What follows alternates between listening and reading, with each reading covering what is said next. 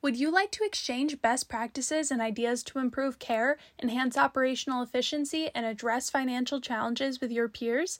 Becker's Healthcare is facilitating these conversations at their 8th annual Health IT, Digital Health, and RCM meeting. You can check your eligibility for complimentary attendance at the link in the description. We are excited to welcome you in October. This is Laura Dyrda with the Becker's Healthcare Podcast. I'm thrilled today to be joined by Chero Goswami, System Vice President and Chief Information and Digital Officer at the University of Wisconsin Health. Chero, it's a pleasure to have you on the podcast today. Thank you for having me, Laura. Now, I know we have a lot to talk about. There's so much happening right now in digital health, technology, artificial intelligence is really changing the game in, in health IT right now. But before we dive into my questions, can you tell us a little bit more about yourself and your background?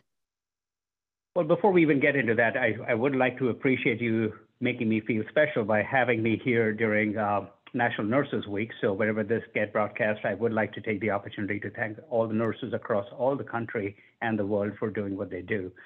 Uh, personally, my name is Chero Goswami. I have been with University of Wisconsin Health System for about three and a half years now. We are based out of Madison and Northern Illinois. We save uh, save lives and treat about 700,000 patients and have about 1,800 physicians across eight hospitals and 150 locations. And my role is uh, with all things technology, information, informatics, digital, you name it.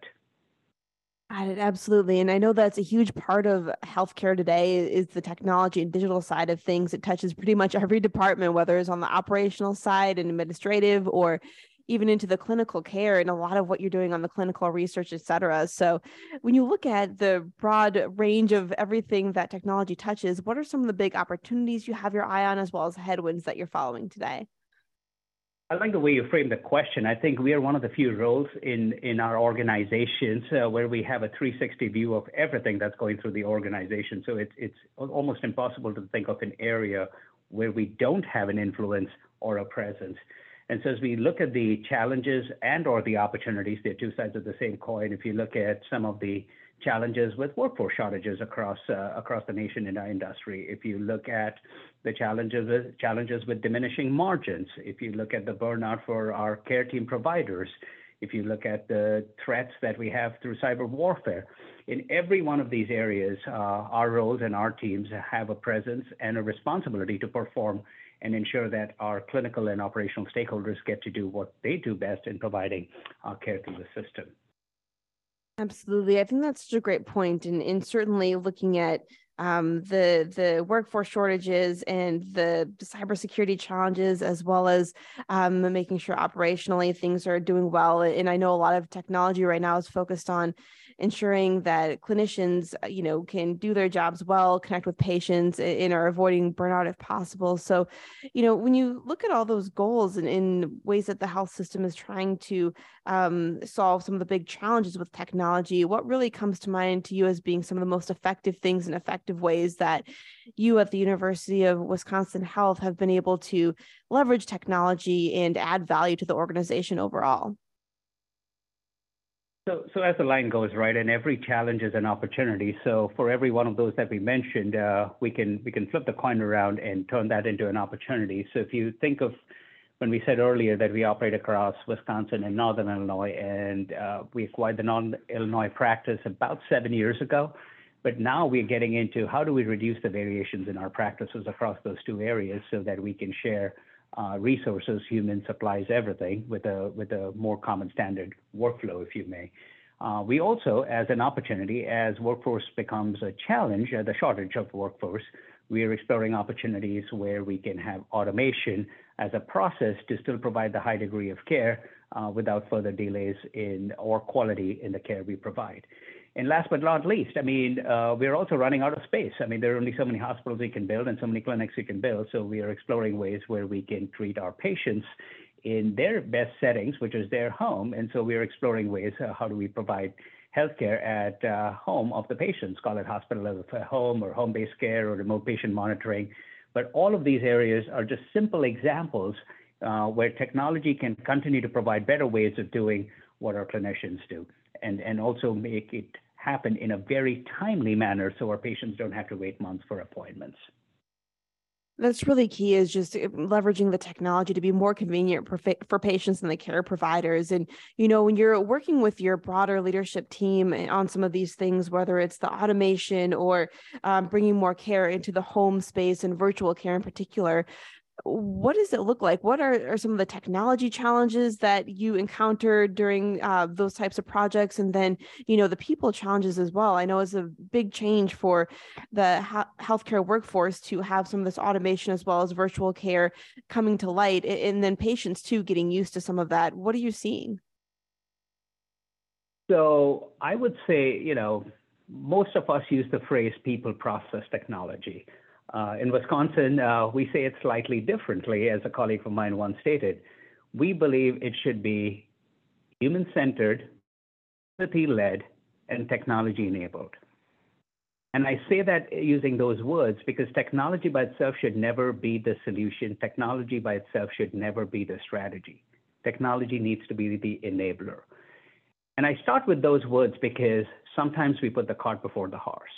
No, the technology by itself, when deployed, often solves one problem and creates disruptions in 10 different places. We also talk about what is the impact of the workflow, workforce, the workflow, and the work-life balance, be that of our providers or be that of our care team members or be that of our consumers and patients. And you have to map the technology to make sure it does good for all of those aspects. So I start with that because it's a balance of where you put technology with the workforce and the workflow. The other distraction or the challenge that we have with technology is there are a lot of shiny objects in the market today, and we can talk about that for all day long. It is finding the right technology that fits the solution in your needs, because often otherwise it becomes another expense invest of an investment. So working with industry partners or vendors, uh, whatever the word we choose, is to identify the right one and deploy it in the right place. And lastly, uh, as an industry, I think we also need to change from a mindset of going live, as in a project base, and think long term. Because often we are very good in deploying the technology, and then we move on to the next best thing, and the thing then crashes and burns. So anything and everything we do nowadays, uh, we should be looking at how do we continue to support it a year, two years, three years later.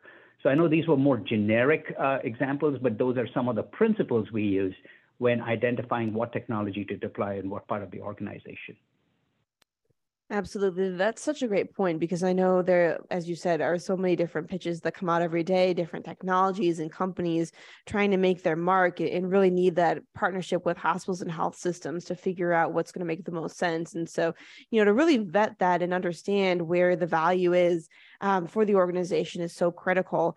And as we've been talking about, resources in healthcare are certainly extremely valuable in becoming scarcer right now as they than they have been in the past in terms of budgets tightening and, really um, some of the workforce challenges that many organizations have. And so when you look at the landscape today, um, it's definitely not easy to run a, a health system and and provide great patient care, but you know, still wanting to look and build for the future, where do you see as being important areas to continue to make investments or, or take risks that could really, uh, you know, improve healthcare and uh, set the system up for success in the future?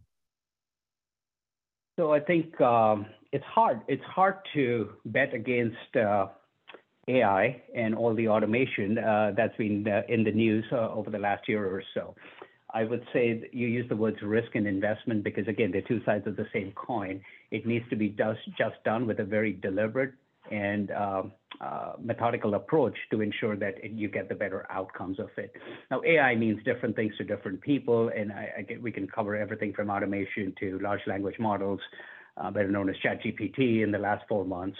So that's an area where I think uh, it is it is getting ready to be incorporated. We are among the first institutions to do a proof of concept, but I don't think it's any time ready for mainstream use yet. But we'll never know until we start. And so doing that in a very contained, controlled, and safe manner is, is that balance between risk and opportunities. And the second one, I think I'll use the word convenience for patients most of our health systems, most of our workflows are still designed uh, inside out from, from the inside out. I mean, uh, you know, designed for the health system, not consumer centric. And I think a few institutions across the country have taken the lead to do what we call consumer centricity and, and use human factor design. And I think that convenience has to become just as big as a driver for us to design these solutions, because some days I do believe we have more technology than we need. And technology should never replace the human centered design. Technology should never replace the empathy factor that we all signed up in healthcare to provide. And so as we start moving towards remote patient monitoring, medical devices like breath monitoring or state of the art shunt devices that people are now using in their homes and so on and so forth, technology can do a lot of things. Hopefully, it never replaces the human side of, of the equation of healthcare. So, those two areas attract my attention because it is promising, but it also comes loaded with a lot of dangers. That's such a great point. And, you know, uh, to have that mindset of making sure that, you know, the technology can't replace the human touch, to make sure you still have that um, human connection as part of the healthcare journey is so critical. And from your vantage point as an IT leader, something that I think other leaders may lose sight of from time to time um, with other organizations and whatnot. So, you know, how do you keep that front and center with yourself and with your teams um, as they're making decisions on a day-to-day basis and moving forward with the strategy? You know what does that look like? How do you instill that culture of you know we we want to be advanced we want to be technology enabled um, but not technology centric still patient centric so first, when I get up every morning, I don't think of myself as an IT leader. I think of myself as a human being and a citizen with a social responsibility in the community. So from that point onwards, anything I do, I, I always ask the simple question, how would a family member or myself feel if I'm at the other end of receiving uh, this care? The second one, I'm a leader in the organization, not just an IT leader, which forces me to think of the impact, uh, positive or negative, that my technical decisions may make on my peers and colleagues across the organization. So it's if you start thinking with those two hats on, your your morals, your principles, your ethics makes it a lot easier when it, when you get into a decision whether to deploy uh, or pick uh, a certain technology or not. Uh, and from that point onwards, uh, then you start thinking of partnering because you can't do everything yourself. You start thinking of uh, picking the right partners in the industry who have similar values. And I use the word value because it goes a lot more than a transaction or a sale that ensures that, again, the technology is doing the right thing for the patient, the right thing for the provider, and the right thing for the system. Because at the end of the day, you know, we all we all live in the community that we uh, serve uh, every day.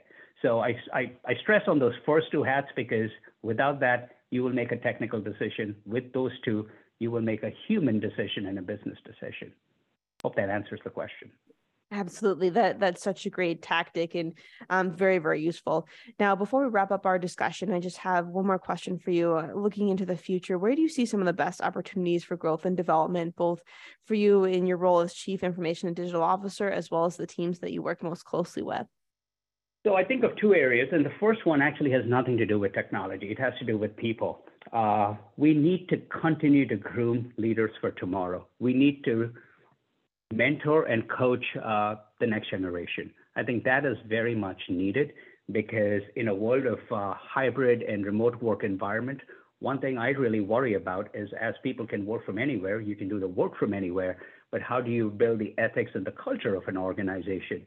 So I would probably put grooming people as the first uh, opportunity and the responsibility uh, of every leader. And I personally spend a lot of time and I enjoy doing it. The second piece with technology, I would also say it excites me and it scares me with everything that's going on in the world right now with large language models and, and so on and so forth. And I say that because I think for the better part, the technology will work itself out over the next few months, uh, maybe a few years. Uh, my worrisome part comes from the lack of ethical, legal, clinical, and technical governance uh, in these areas that oversee uh, these uh, deployment of these technologies. So as an early adopter of this technology, I, I firmly believe that being first gives you the responsibility to set the governance and to make the right use of these technologies. So as I as I repeat myself, you know, uh, with power comes responsibility, and so that's the excitement and yet uh, the caution in my voice. Uh, but I am truly excited about the potential opportunities of large language models.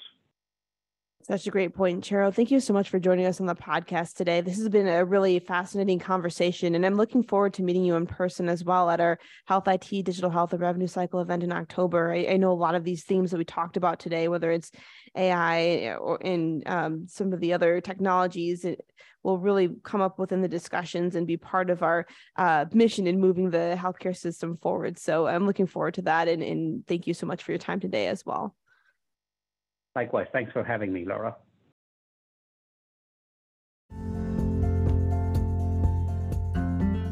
It's so important for leaders at the top of organizations to keep learning, stay sharp, grow their networks. To help our audience better do this in a more simplified, personalized, and meaningful way, Becker's Healthcare has launched My BHC. It's your trusted Becker's healthcare experience and more with content, connections, events, and learning opportunities. Join the community free of charge at www.my.beckershospitalreview.com and we'll see you there.